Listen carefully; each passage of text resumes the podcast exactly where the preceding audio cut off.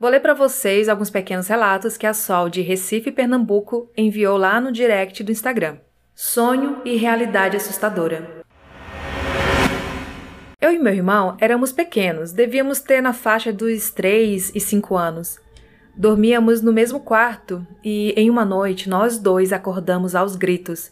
Ele estava tendo um pesadelo com um bicho estranho e eu estava acordada vendo o pesadelo dele na minha frente. O mesmo bicho do sonho do meu irmão estava na porta do nosso quarto. Lembro de ser algo parecido com uma bruxa. Nossos pais saíram correndo para o nosso quarto para saber o que estava acontecendo. Não sabemos explicar o que aconteceu, mas foi algo que nos marcou bastante. Até hoje a lembrança é vívida na minha memória, e minha mãe sempre conta essa história. Os fantasmas da casa do meu pai.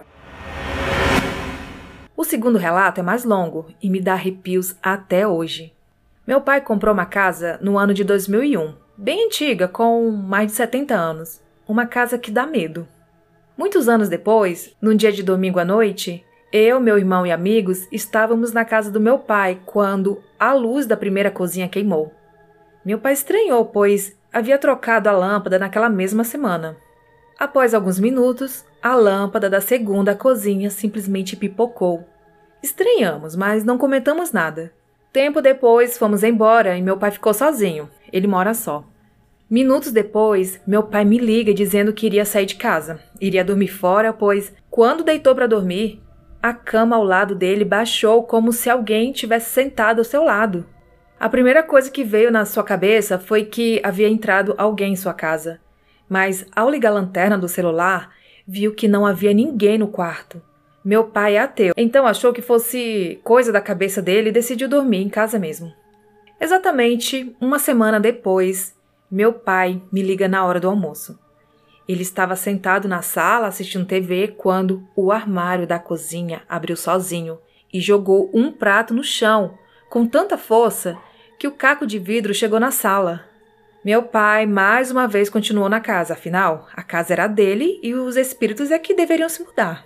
Ele não havia comentado essas coisas com a menina que fazia faxina na sua casa, pois ela iria querer levar algum pastor para orar e meu pai é ateu, como eu falei anteriormente. Acontece que um dia, ao chegar do trabalho, meu pai se deparou com a moça no terraço de casa, assustada, e ela perguntou: Senhor Fulano, essa casa tem alguma coisa? Meu pai negou e ela perguntou mais uma vez. Daí ele disse que as pessoas viam coisas lá e perguntou para ela, né, o porquê daquela pergunta. Daí ela respondeu: Eu sempre sinto uma presença do meu lado. Muitas vezes as torneiras se abrem sozinhas. Eu fecho e quando volto, elas estão abertas novamente. O cachorro às vezes fica latindo pro nada. Um dia desses, o armário da cozinha se abriu sozinho e jogou a sua xícara no chão. Hoje foi a gota d'água. Entrei no último quarto para guardar as roupas e a porta se fechou. Tentei abrir e não consegui. Perguntei quem era e nada, sem resposta. Quando comecei a gritar, foi que ela se abriu. Outra vez, a minha mãe estava no terraço conversando com meu pai, falando que não acreditava nessas histórias, quando um balde foi arremessado com força de um lado do quintal para o outro. Depois disso, alguns amigos da Igreja Católica vieram rezar na casa. Os episódios diminuíram, mas não pararam totalmente. Meu pai ainda mora nessa casa. Bom, esses foram os meus relatos iniciais. Tenho vários, sempre fui muito sensível, mas depois enviarei para não me prolongar. Muito obrigada, Sol. Pode enviar os outros relatos e também pode passar o endereço dessa casa, que a gente, acho que todo mundo quer ficar nessa casa pelo menos uma noite. História da minha infância. Sou Melice e já mandei uma história da minha infância. Como já falei, sou de Amontada, no Ceará, e tenho muitas histórias que aconteceram comigo e com a minha família durante longos anos. Quando eu era criança, na faixa de 10 ou 12 anos, meu avô, pai do meu pai, estava muito doente e meu pai e minha mãe foram passar a noite com meus avós, pois todos pensávamos que meu avô não resistiria à doença, pois ele estava muito mal. Meus pais nunca nos deixavam só em casa durante a noite, só em caso de extrema necessidade. Nessa noite, que era uma sexta-feira, eles foram passar a noite com meus avós, ficando em casa eu, duas irmãs mais velhas, minhas sobrinhas, um irmão mais velho e um caçula, e duas filhas da minha madrinha que estavam nos visitando naquele fim de semana. Era em torno de 13 pessoas na casa de Taipa, onde meus pais moram até hoje. Naquela noite tudo corria bem. Estávamos brincando e conversando, aproveitando que nossos pais não estavam em casa, até que por volta da meia-noite começou uma verdadeira loucura, coisa de filme de terror. Como já falei, a casa de meus pais era isolada de tudo. Aí começou com os cachorros latindo, desesperado no terreiro. Depois, as galinhas foram todas soltas do galinheiro e fazia a maior gritaria. Ficamos todos assustados e não sabíamos o que fazer. Ouvíamos passos ao redor de nossa casa, pessoas correndo em várias direções. Lá tinha muitos pés de caju e nós tínhamos um flange grande onde colocávamos os caju para depois tirar as castanhas. Nessa noite, ouvimos o barulho terrível de alguém batendo no flange com toda a força, e isso fazia muito barulho. Meu irmão pegou uma espingarda que meu pai tinha guardado. Não saímos de dentro de casa. Minha mãe, sempre que chegava em casa, passava os pés no batente da porta e batia na porta três vezes. E naquela noite, alguma coisa fez exatamente o que minha mãe fazia. Ficamos aliviados, pensando que nossos pais haviam chegado. Meu irmão pediu para esperar um pouco, pois se fosse nossa mãe, ela faria de novo ou nos chamaria. Esperamos, passamos uma noite terrível. Não conseguimos dormir com tanta coisa acontecendo: cachorros latindo, galinhas correndo no maior alvoroço no quintal, as batidas no flange e todos nós morrendo de medo. Lá por volta das quatro da manhã, vimos pelas frestas do teto que o dia estava amanhecendo. E foi então que ouvimos um assobio, ao longe. Meu pai tinha costume de andar assobiando. Aquilo encheu nosso coração de esperança de que tudo aquilo iria terminar. O assobio foi chegando mais perto e, graças a Deus, era realmente nossos pais. Quando a minha mãe chegou, fez aquilo que era de costume. Passou o pé no batente e bateu na porta três vezes. Nós ficamos calados, com muito medo. Minha mãe repetiu novamente, foi aí que vimos que era realmente nossos pais que havia chegado. Foi um grande alívio. Quando abrimos a porta e a minha mãe viu que todos ainda estávamos acordados, aí ela perguntou o que tinha acontecido. Então começamos a falar tudo. Meu pai saiu para procurar rastro de alguém e nada. Não havia rastro nenhum, mas a bagunça estava espalhada por todo ao redor da casa. Eles acreditaram na gente porque estava uma bagunça no quintal. O galinheiro estava aberto e muito bagunçado. Desde aquele dia, eles nunca mais nos deixaram só. Outra vez, estávamos no quarto. O meu quarto era o que ficava ao lado da sala, e até hoje do mesmo jeito. Tudo o que se falava na sala, ouvíamos no quarto. A casa é na beira de uma estrada. A grande maioria das pessoas que passavam por aquela região pediam água, pois as casas eram muito distantes e muitas vezes as pessoas passavam a pé. Em uma tarde, minhas irmãs estavam no quarto conversando e rindo. Eu estava no corredor mexendo na máquina de costura da minha mãe, de cabeça baixa, costurando uma roupa de boneca, quando ouvi alguém. A pessoa falou: Ô de casa, moça, me dê um copo d'água, por favor. Eu levantei e fui ao pote, pois naquela época sempre havia um pote na sala de onde bebíamos água. Peguei um caneco de alumínio e um copo de vidro, enchi de água e levei até a porta da sala para a pessoa que havia pedido água. Para minha surpresa, não havia ninguém. Eu saí na porta, fui ao redor da casa e nada, não tinha ninguém. Voltei com muito medo e guardei a água. Fiquei calada, até que a minha irmã, que estava no quarto, me perguntou: Melice, você deu água ao moço que pediu? Eu fiquei passada e falei que não tinha ninguém. Minha irmã falou: Tem sim, mulher, eu acabei de ouvir pedirem água. E eu falei que não havia ninguém. Minhas irmãs não acreditaram e saíram do quarto para saber se eu estava falando a verdade. E elas viram que não tinha ninguém. Outra vez estávamos brincando no terreiro de pega-pega, quando ouvimos um barulho como se alguém estivesse batendo um coco no outro. Continuamos brincando na maior algazarra e o barulho foi se aproximando até que todos avistamos um animal cheio de trapos ao redor do pescoço. Todos nós corremos para casa e o animal nos perseguiu até o alpendre de casa. Quando entramos e fechamos a porta, o animal ficou fazendo o mesmo barulho. Não sabíamos o que era aquilo, mas nos assustou muito. Recebi esses relatos no Telegram e foi enviado pela Melice Santos.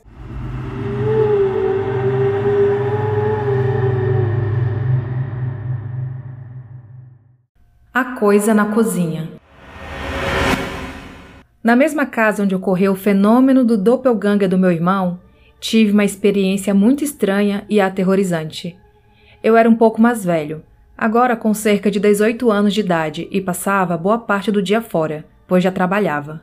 Morávamos na parte de cima de um sobrado nos fundos de uma vila de casas. A casa era muito velha e por isso tinha vários problemas. A porta da frente, por exemplo, estava com problemas e por isso tínhamos que entrar pela porta dos fundos, que dava acesso à cozinha da casa. Essa cozinha era iluminada por uma janela grande que banhava o cômodo com uma luz fraca, vinda de fora, mesmo que estivesse noite. Como disse, a casa era velha.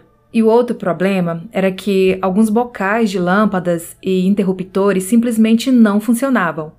Quando entrávamos, então, tínhamos que atravessar o cômodo na penumbra, pois o interruptor que funcionava ficava do lado oposto à porta que entrávamos. Já era corriqueiro. Eu chegava todos os dias por volta das 20 horas. Entrava pela porta da cozinha, atravessava todo o cômodo a meia luz que vinha da janela. Era uma cozinha estreita e comprida, até acender a luz que ficava do outro lado para iluminar o ambiente. Uma noite eu cheguei em casa no horário habitual. Abri a porta, entrei e fui caminhando até alcançar o interruptor. Porém, mal dei três passos e ouvi atrás de mim um som muito estranho, algo entre uma risada de fumante e um grunhido de animal. Não foi alto, mas ouvi com clareza e não tive dúvidas de que o som veio de trás de mim. Parei no meio da cozinha e virei para olhar, pois, mesmo com a luz fraca da janela, era perfeitamente possível enxergar contornos e até alguns detalhes do ambiente. Quando olho em direção ao som, em direção à porta pela qual entrei, a no máximo três ou quatro passos de distância, eu vejo uma figura escura e alta. Tinha a forma de um homem, mas não era possível ver nenhum detalhe da coisa. Era como se ele fosse feito de pura escuridão, mais escuro que o próprio escuro. Não era uma sombra, era sólido e tinha volume. Era mesmo como ver uma pessoa feita de escuridão. Ele estava bem ao lado da porta por onde entrei, e apesar de não ter como ver seu rosto, eu sabia que aquilo estava olhando para mim. Durou uns cinco segundos, eu parado na cozinha mal iluminada, olhando para aquilo sem entender. Minha primeira reação foi achar que era alguém que havia entrado comigo. Talvez meu irmão ou, na pior das hipóteses, um ladrão. Mas não fazia sentido, pois eu havia entrado e fechado a porta, e tinha certeza de que ninguém havia entrado comigo. Será que ele já estava aqui dentro de casa? Esses pensamentos vieram todos quase que imediatamente, enquanto eu encarava aquela coisa no escuro, tentando compreender o que estava acontecendo, torcendo para que fosse um dos meus irmãos querendo me pregar uma peça. Perguntei: João? É você? Dei uns passos para trás, tentando alcançar o interruptor, mas sem tirar o olho daquilo que continuava em pé ao lado da porta. Foi então que o homem, feito de escuridão, lentamente deu um passo para frente. Eu estava tremendo da cabeça aos pés, caminhando de costas enquanto tateava a parede em busca do maldito interruptor. Aquela coisa deu mais um passo, mais uma vez fez aquele som estranho e em seguida começou a correr na minha direção. Nesse momento era possível ouvir o barulho das passadas pesadas contra o chão da cozinha. Aquilo realmente parecia sólido, não era algo etéreo. Não foi como nos filmes quando fantasmas avançam para cima de você flutuando. Aquela coisa chegou muito perto de mim. Eu corri e, gritando, finalmente acendi a luz da cozinha. Adivinhe só, nada. Não fazia sentido. No instante, aquela coisa estava a um passo de me alcançar, e no instante que acende a luz, desaparece no ar. Eu confesso que fiquei apavorado. Nesse processo de correr para acender a luz, quase caí e me machuquei. Eu fiquei um bom tempo com a mão no interruptor aceso, os olhos arregalados e a respiração ofegante. Na época, em 2005, quase 20 anos atrás, eu ainda não tinha sequer ouvido falar no termo Shadow People e afins, Hoje, conhecendo um pouco melhor sobre o mundo do oculto, posso considerar que esse episódio pode ter alguma relação com esse tal povo das sombras.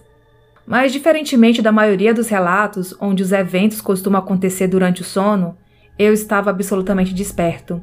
Sem falar que até hoje eu não conheço nenhum relato de Shadow People emitindo sons horríveis como aquela coisa. E repito, não há possibilidade daquilo ter sido uma sombra que eu interpretei mal. Aquela coisa era sólida, visivelmente diferente de uma sombra projetada em uma parede. Embora não tenha uma explicação melhor para o fenômeno, Graças aos céus, eu nunca mais vi nada como aquilo.